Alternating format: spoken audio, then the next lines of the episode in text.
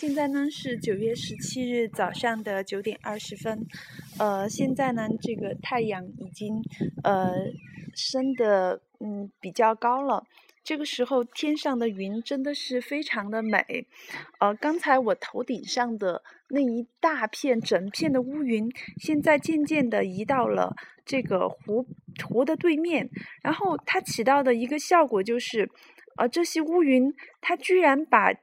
呃，对面的那些呃山完全的笼罩住了，然后呢，就就看不到那个。透过乌云，可能就现在是隐隐约约的能够看到一点山的轮廓。刚才呢是完完全全的看不到了，就是那些山整个的隐没在了嗯乌云当中。而在这个我的正前方啊，这个云呢分了很多很多的层次，这个乌云呢还在往东边移动。然后呢，嗯，太阳从这个云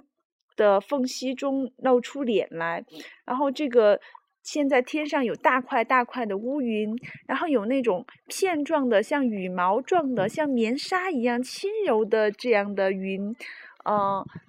还有嗯，就是呃，刚刚呃渐渐消退的那个云山，那么它现在呢，可能有点不服气，呃，它在这个呃。山的背后，然后不时的这个冒出来，呃，显得非常的狰狞奇怪。然后呢，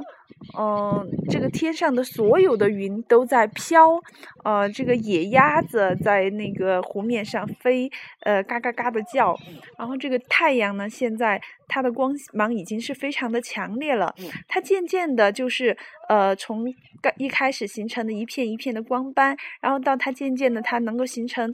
嗯，在那个水面上形成一条银色的小道，然后渐渐呢，它又能够形成一条银色的大道，啊，一直通向湖心，非常的漂亮。